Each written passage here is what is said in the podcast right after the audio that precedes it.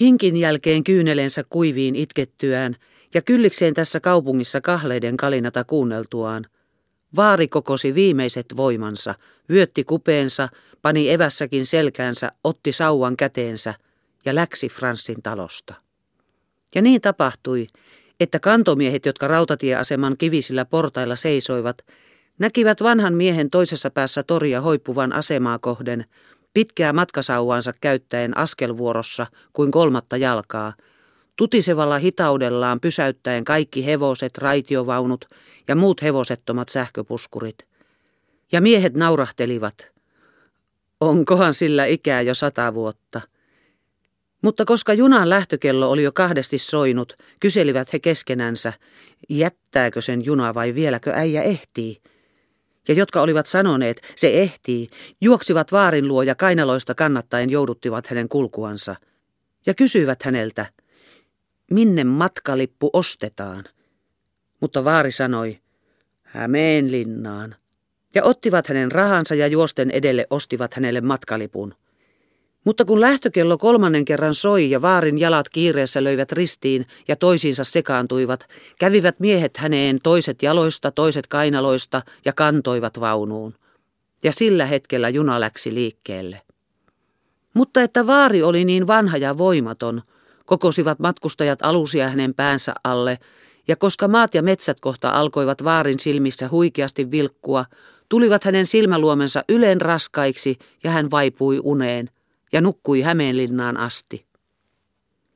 Junan lähestyessä Hämeenlinnaa, kun sinne meneväiset jo olivat paikoiltansa nousseet, herättivät he vaarin sanoen, eikö tämä äijä ollut Hämeenlinnaan tuleva, ja taluttivat hänet sillalle, missä oli suuri väen tungos ja vilinä. Ja sitten kuin juna oli eteenpäin lähtenyt, kysyivät Hämeenlinnaan jääneet vaarilta, minne käsin hän tästä oli lähtevä. Vaari vastasi, siihen kylään, joka vene ojaksi sanotaan. Mutta ei heistä kukaan siitä kylästä mitään tiennyt. Ja kun Vaari oli nimittänyt sen kaupungin ja kauppalan, joka lähinnä vanhaa veneojaa oli, sanoivat he hänelle, sinne olisit tuolla lähteneellä junalla päässyt. Miksi Hämeenlinnaan seisatit? Ja menivät tiehensä. Mutta ei Vaari heidän neuvojansa kaivannut, sillä ei hän ensi kertaa näillä mailla liikkunut. Ja koska suuri kasakkaparvi, jotka olivat juuri tähän kaupunkiin tuotu, ratsasti asemahuoneen ohi, ja kasakkaparven jälkeen kohta alkoi tykkiväen loppumaton jono, joka vaarilta tien sulki, istui vaari rauhassa asemahuoneen alimmalle rappuselle eväitänsä syömään ja ajatteli. Ei tämäkään kahleiden kalina ole entisistä ajoista muuksi muuttunut. Mutta kun minä veneojaan pääsen, siellä vanhat kuuset laulavat ja minun korvani saavat rauhan. Tien auettua vaari nosti evässäkin jälleen selkäänsä, kokosi voimansa ja taas sauvaansa kolmantena jalkana siirrellen meni Linnanlahteen ja kysyi miehiltä, jotka rannalla olivat, oliko heidän tiedossansa haahta, joka oli pohjoisille vesille lähtevä. Mutta miehet eivät vaarin vanhanaikaista puhetta ymmärtäneet, vaan sanoivat, emme täällä mitään haaksia tiedä. Ja veivät vaarin suuren mustan proomun kannelle sanoen, yöllä tämä lähtee.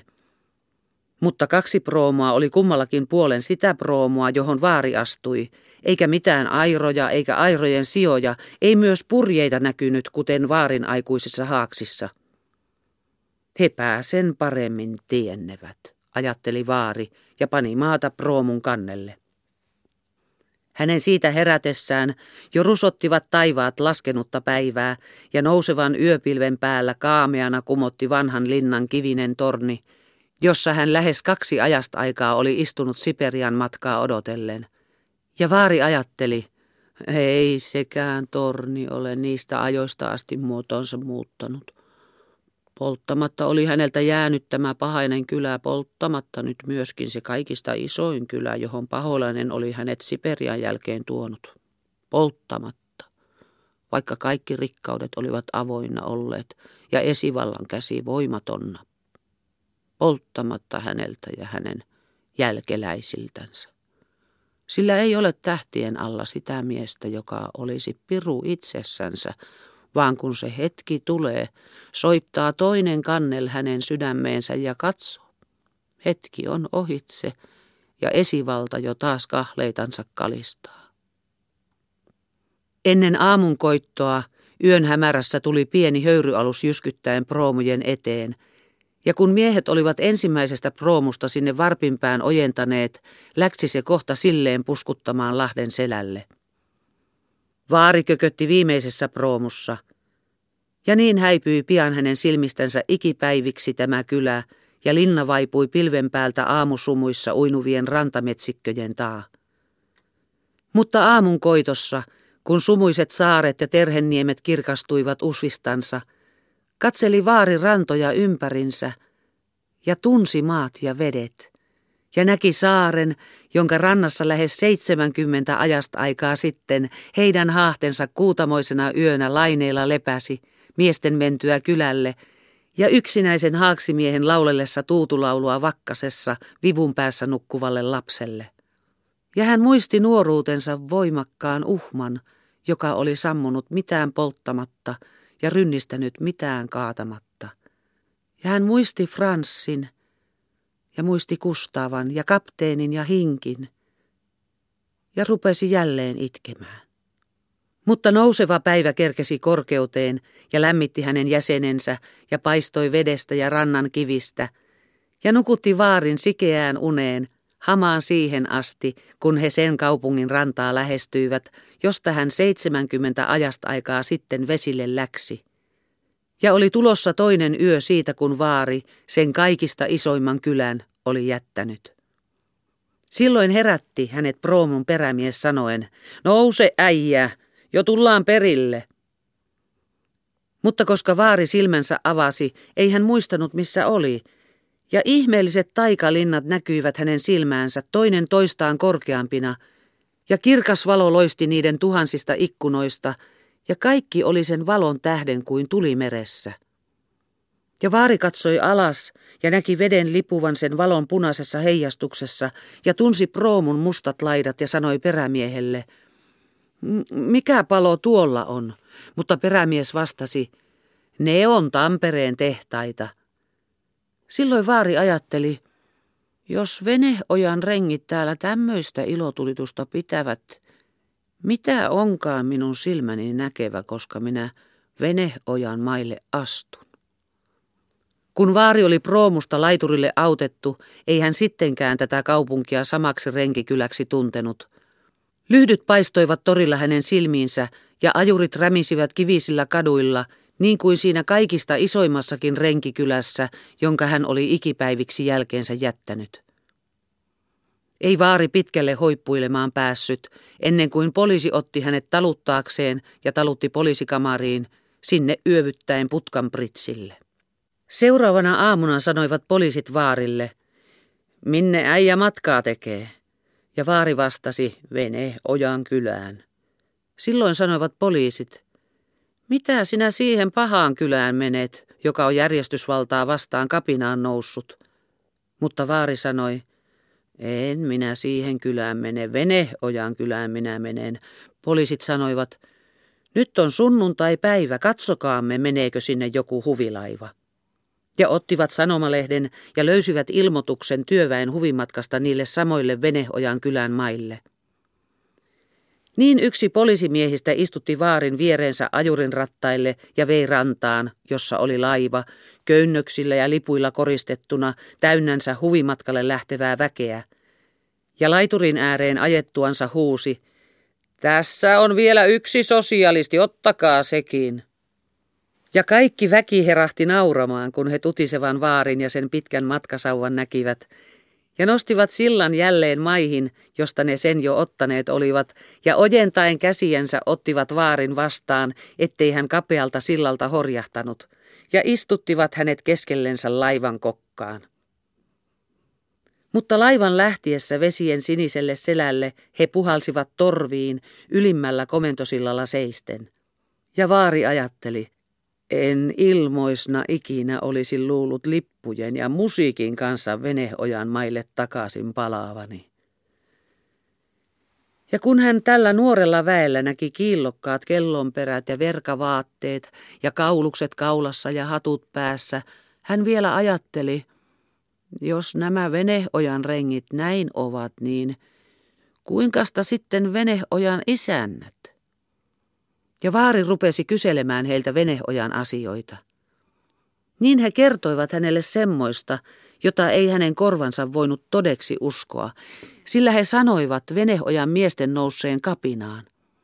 Ja olivat takoneet viikatteensa miekoiksi ja tulella ja pistimillä tahtoneet nousta kartanon herraa vastaan, joka heitä uusiin kontrahteihin vaati, taikka sitten heitä heidän asuinsijoiltansa olisi poishäätänyt. Niin oli tämä laivaväki, joka ei itseänsä punakaartiksi, vaan suosiolliseksi timokaartiksi sanoi, viimeisellä hetkellä sanansaattajansa heidän sekaan lähettänyt heille sanomaan, Älkää aseihin ryhtykö, älkääkä tulella ja miekalla asiaanne ajako, vaan yhtykää meihin. Ja koska heinä parhaallansa kukkii, että se jo viikatteen alla pantava on, silloin tehkää lakko. Ja he olivat sen sanan jälkeen tehneet. Ja sanoivat kartanon herralle, Uudistatko vanhat kontrahdit, taikka heinäsi mätänee ja lehmäsi lypsämättä ehtyy? Mutta kartanon herra, joka heinänsä mätänevän ja lehmänsä ehtyvän näki, tuotti kaupungista poliisit ja alkoi veneojan miehiä yksitellen asumuksilta häätää. Silloin suosiolliset sanoivat heille, älkää tätä peljästykö vaan, kun se teidät häätää, niin muuttakaa takaisin ja kun se toisen kerran häätää, niin tehkää samaten ja samaten, jos vielä kolmannenkin kerran häätää. Sillä me nostamme häntä vastaan huikeat vastakäräjät. Ja panivat heidän eteensä kirjan sanoen, joka tähän kirjaan nimensä piirtää ja viisi kolmatta penniä kuukaudessa maksaa, se kuuluu riveihimme, sillä meillä on nyt yksi kamari, ja kun me siellä enemmistöön tulemme, niin valtakunnat vapisevat ja vallanpitäjät istuimiltaan sortuu, ja me maat teille vapaiksi äänestämme. Ja kohta oli kolmas osa alustalaisista nimensä kirjaan kirjoittanut. Nämä kummat kuultuansa, ja kun tämä kansa oli vaarin mielestä lystikästä ja puheliasta väkeä, päätti hänkin heille jotain maailman kummista kertoa ja kurkkunsa selväksi ryittyään hän avasi suunsa ja sanoi, Siihen aikaan, koska minä Siperiasta Suomeen kävelin, niin he huusivat, toverit kuulkaa, tämä on Siperiassakin käynyt. Ja kerääntyivät kaikki hänen ympärillensä. Ja vaari alkoi uudestaan. Siihen aikaan, koska minä Siperiasta Suomeen kävelin. Mutta ylimmällä kannella rupesivat toiset taas torviin puhaltamaan ja vaarin ääni hukkui kuulumattomiin. Jo lähestyi liputettu laiva – viehkeä valssin säveltä kaiuttaen veneojalaisten pientä laivasiltaa. Mutta ei vaari voinut näitä maita tuntea, sillä nämä olivat hänen aikoinansa vielä asumattomia korpia olleet. Maihin noustua he menivät kentälle, kuhunka kartanon alustalaiset olivat kokoontuneet. Ja niin kuin ei vaari ollut maita samoiksi tuntenut, niin ei hän näitä ihmisiä samoiksi tuntenut sillä veneojalaiset olivat hänen aikanansa olleet kookasta ja voimakasta väkeä niin kuin hän itse.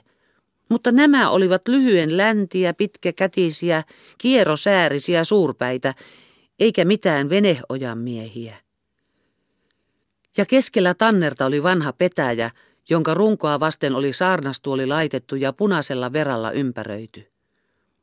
Niin yksi suosiollisista nousi saarnastuoliin ja löi kirjansa auki sanoen – Suuri on ollut pimeyden valta näillä Veneojan mailla. Tuhat vuotta varmaankin olette näitä korpia perkailleet, ettekä tähän päivään asti ole yhteenliittymisen voimaa ja siunausta tienneet. Mutta nyt sen tiedätte.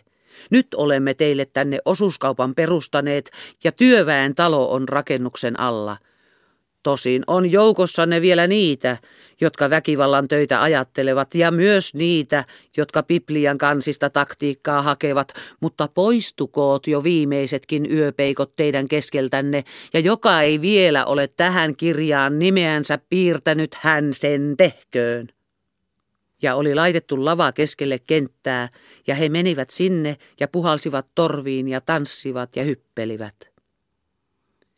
Ja oli riuku nostettu veneojan miesten kiivetä, jonka päähän oli suun imellystä pantu kullan kiiltävään paperiin, että he sitä käsinsä kiistäisivät. Oli myös pukki pölkyistä tehty, että he sen päälle hajareisin istuisivat ja heinäpusseilla lyöden toisensa maahan kukistaisivat. Ja oli paukuttimia, joilla he pilkkaan ampuivat, ja ongenvapoja, joilla he nauhasia ja lastentossuja paperiseinän takaa nostelivat, ja paljon muuta sellaista oli. Mutta vaari, kyllikseen näitä kujeita katseltuaan, kysyi väeltä, missä ne veneojan miehet ovat, jotka eivät vielä ole kirjaan nimeänsä piirtäneet ja jotka väkivallan töitä ajattelevat ja Bibliaa lukevat. Ja he sanoivat, Katajiston torpassa ne visapäät istuvat.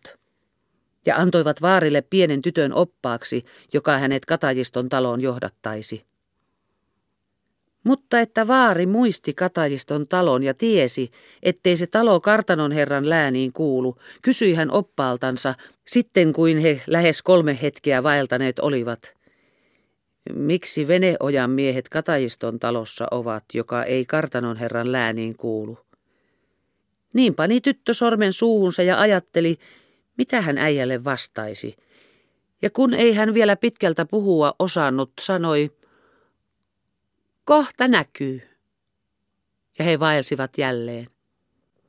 Vaarin silmä alkoi jo näitä maita ennen nähdyksi tunnella, ja hän suuresti ihmetteli, sillä eivätkö nämä silloin korpia olleet, ja nyt kaikki rinteet viljavainioina helottivat.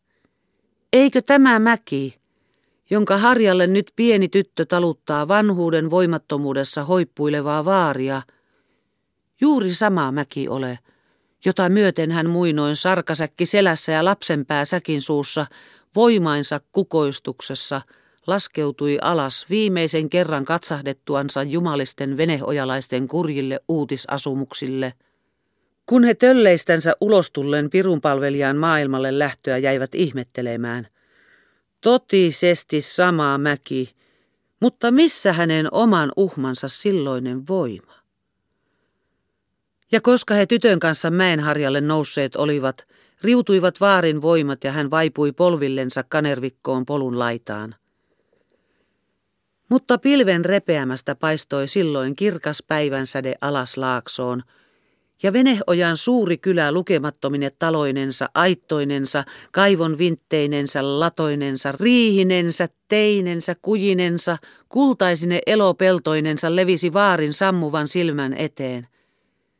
Kylä vielä suurempi ja vielä komeampi kuin se muinainen kylä, josta veneojalaiset, sen sata ja kahdeksan ajasta aikaa eläneen Heikin kuoltua, olivat tähän silloiseen korpeen muuttaneet. Nyt sen näkee, sanoi tyttö, ja ikävystyen vaarin pitkään lepäämiseen ja alas laaksoon tuijotukseen istui maahan ja laittoi polulle kaksi rinkiä pienistä kivistä, toisen itsellensä, toisen vaarille, ja otti kiven vaarilta ja pani omaan rinkiinsä ja kysyi, minkä kiven olen teitiltä ottanut? Vaari näytti väärän kiven, ja tyttö pani oikean kiven rinkinsä keskelle sanoen, käyppäs härkäkkä räjille. Nyt Leena ottaa toisen kiven teitiltä. Sano sinä, Leena, lukkoonko on vanhan korva mennyt vai oikeinko on tuo kylä kuollut? Sillä ei siellä halli hauku eikä miesten ääntä kuulu. Tyttö sanoi, ei siellä ketään ole, mutta minkäs kiven olen teitiltä ottanut? Taas näytti vaari väärän kiven, sillä hänen katseensa kävi alas laaksoon, ja tyttö riemuitsi ja pani oikean kiven jälleen rinkinsä keskelle sanoen, Käyppäs härkäkkä, räjille, käyppäs härkäkkä, räjille, nyt Leena ottaa teitiltä kolmannen kiven. Mutta vaari kuivasi silmänsä ja kädellänsä varjostaen katsoi alas laaksoon. Sanoppas sinä vähäinen, väärinkö vanhan silmä näkee vai oikeinko ovat sen kylän katot piippuinensa maahan sorretut? Sata poliisia kävi, ne sorti. Ja mistä niitä niin paljon poliisia? Sata poliisia kävi Helsingistä asti, ne sorti. No, jos Helsingistä, siellä niitä on. Ja vaari ajatteli, vieläkö minun täälläkin sitä kahleiden kalinata kuuleman pitää. Ja sanoi tytölle, taisi olla niiden joukossa kaksi punaviiksistäkin suurta Tyttö mietti hetken. Oli niinkin kaksi punaviiksistä, mutta mikäs kivi? Ja vaari muisti, mitä suosiolliset olivat saarnastuolistansa puhuneet. Tuhat vuotta olette näitä korpia perkailleet, ettekä tähän päivään asti ole yhteenliittymisen siunausta ymmärtäneet. Ja muisti vanhan tarinan paholaisesta, joka kuninkaalle oli vannonut Veneojan kylän hajottavansa, mihin ikinä se rakettiinkaan, ja jotka heistä viisaat olivat ja lauluun ja soittoon pystyväiset, kokoovansa kuningasta palvelemaan hänen kaupunkiinsa – niin oli nyt sama paholainen vaarin omilla jälkeläisillä Veneojan kylään hajottanut, ja vielä hänet pelin ja musiikin kanssa tätä hävitystä näkemään tuonut. Ja vaari sanoi tytölle, onko tästä vielä pitkältä Katajiston taloon. Niin tyttö vastasi, jaa Katajistoon. Vielä mennään niityn kuja ja sitten mennään myllyn ojan yli ja sitten pellon poikki ja... Ja minkäs kiven olen teitiltä ottanut? Mutta sillä aikaa kuin vaaria pikkuleena näin kanervikkopolulla käyppäs härkää leikkivät, istuivat vanhat veneojalaiset vieri vieressä katajiston tuvassa täyttäen sen kaikki penkit. Ja heidän keskellänsä oli kysymys noussut elosta, joka oli korjattavaksi kypsynyt, jonka he aikoinansa kylväneet olivat, joka oli heidän säästösiemenistänsä itänyt, ja heidän lannottamassansa ja heidän kyntämässänsä ja heidän karhitsemassansa maassa orastanut, kasvanut ja tuleentunut. Mutta että he häädetyt olivat ja tuomiotansa odottivat, oli kartanon herra vierasta väkeä paikalle kuuluttanut heidän eloansakin kartanon vilja-aittoihin korjaamaan. Ja koska poutaa oli kauan kestänyt, että olki oli kuivaa, sanoivat jotkut heistä – mikä minun omaani on, sen minä vaikka tulella poltan. Toiset sanoivat siihen, synti on Jumalan viljaa polttaa, mutta vielä kolmannet sanoivat, emme ainoastaan viljaa polta, vaan kartanon poltamme herroinensa päivinensä, ettei veneojalle sitä häpeää ikinä tapahtuisi. Ja taas lukivat toiset Bibliasta, ei sinun pidä tappaman. Ja sanoivat siihen, jos me vielä häneltä armoa rukoilemme ja uusiin kontrahteihin suostumme, on hän meille viljammekin säästävä. Mutta toiset sanoivat, parempi olisi ihmisen maassa matona madella kuin kaksijalkaisena polvillansa ryömiä. Eivätkä tienneet neuvoa, vaan niin kuin aina ennen milloin tämä kysymys oli veneojalaisten eteen tullut, niin he nytkin hajantuivat kahteen joukkoon vihaa toisiansa vastaan kantaen, ja sillä vihallansa vielä tuhatkertaiseksi tuimentaen sitä haavaa, jonka heidän asuntojensa hajotus oli heille tuottanut.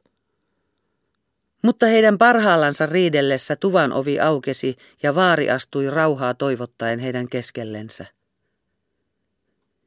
Ja kun he häntä tervehtineet ja puhutelleet olivat, sanoivat he keskenänsä, eikö tämä ole se, joka muinoin kartanonvoudin otsaluun sisälle mursi? Kuulkaamme, mitä hän sanoo. Ja he kertoivat hänelle asiansa ja panivat hänen eteensä kysymyksen, oliko vilja kartanon käsistä väkivalloin ryöstettävä vai kartanon herralta armoa anottava. Mutta että vaari oli viimeiset voimansa tielle jättänyt, ei hän voinut kuuluvaa sanaa suustansa saada, ja nousi sauvansa nojassa ja käveli hoippuen keskelle permantoa – ja kun hän siihen asti tullut oli ja he äänettöminä odottivat, viittasi hän kädellänsä ikkunaan. Mutta ikkunasta näkyi sininen korpi. Niin he katsoivat toisiinsa ja vanhin heistä sanoi, korpeen käskee. Ja taas katsahtivat toisiinsa ja vakaasti nyykäyttivät päätään sillä he olivat jo kauan toimettomina olleet ja heidän kätensä syhyivät kuokan varteen päästä, eikä rauhaa ja vapautta heille kuitenkaan muu kuin korpi tarjonnut. Ja nousivat toimekkaina penkeiltänsä, reipastunut ilon ilme kasvoissansa, niin kuin vaikeassa asiassa päätöksen tehtyänsä jo kohta olisivat muuton touhuun saaneet käsiksi käydä. Mutta eivät he vielä kohta korpeen muuttaneet – sillä paitsi muuta oli vielä vaarikin haudattava, joka katajiston lämpimän saunan lauteelle kuoleman uneen vaipui. Yksi vakaisina toinen toisensa jäljessä kulkien, he saattoivat vaaria viimeiselle taipaleelle ja hautasivat hänet pienen kirkkonsa maahan. Siellä pitkät, harvaoksaiset kuuset tuulessa lauloivat, eikä vaarin korva kahleiden kalinata enää milloinkaan kuullut.